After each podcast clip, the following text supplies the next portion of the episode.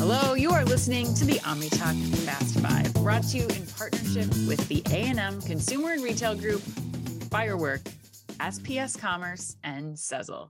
Number five, Chris, Dollar General is trying its hand at cashierless technology. According to Supermarket News, Dollar General is experimenting with just walk out like technology in one of its North Carolina stores in Banner Elk, North Carolina. Uh, the tech is provided by AiFi, and Dollar General reportedly told Business Insider, quote, it's consistent with our ongoing strategy to continually look for new ways to meet our customers' value and convenience needs. We recently piloted a store with frictionless technology. Um, while we do not currently plan to expand this technology, we instead will continue to test and learn. End quote. Chris, yeah, this is a big move from one of the nation's largest retailers. What do you what are you thinking here? Definitely the largest in terms of number of stores 100% yes. like yeah i mean so i think i think this news is big like you know uh, i mean and the other point i'd say too Anne is like dollar general is one of the last retailers i would have thought would ever be piloting this technology. Like yeah, i just didn't true. expect it. But then i got thinking about it i'm like okay why would they be doing this? But there are so many angles to this beyond just as what beyond what is just reported in the news with just walk out yeah. Like that's where I kind of feel like I wish the retail reporters were a little more nuanced in their discussions about this because, you know, for example, we know that locating inventory in a Dollar General is extremely difficult, extremely yep. difficult. So there could like extremely difficult. I said that three times. So there could be operational efficiencies just from the deployment of the cameras in the ceiling, right? Yep. Yep. Um, which you know brings me and so and then you've got the AP angles to this too, the mm-hmm. loss prevention, the safety angles too for the employees, the cashiers in the store, all that kind of stuff. So which brings me back to this whole point, which we've talked about a lot on the show. It is still just one store. Yeah. And it probably costs to do this one store, it probably costs the equivalent of the year-end bonuses. I've said this a thousand times of three to five retail executives right. that are working for you.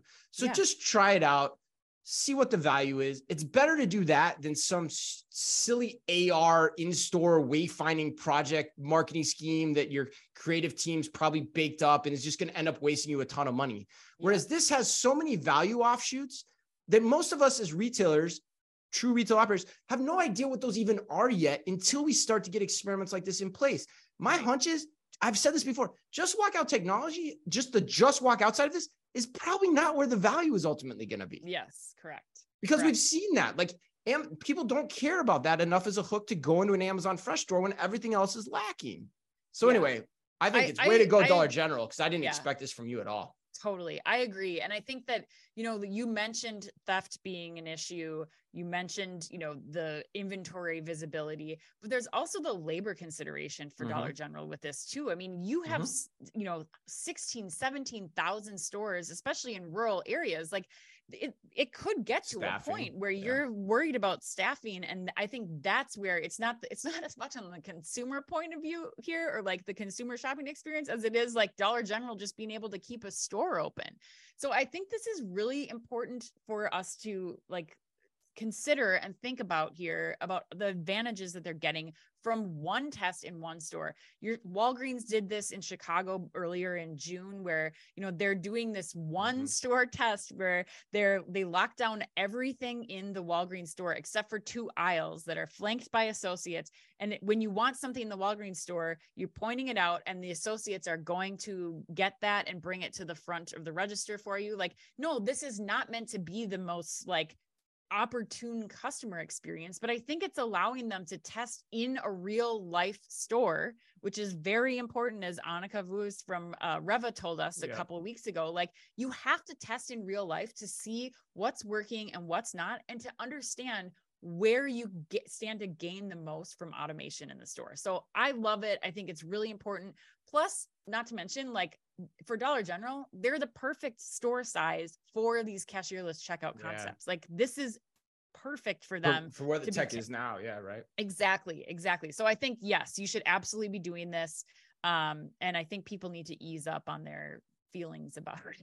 Like yeah, one store test. Like yeah, I mean that's the thing. Like one store tests are great because you learn things from them you know, yeah. especially if you got your whole organization thinking about the lessons you're going to learn from them.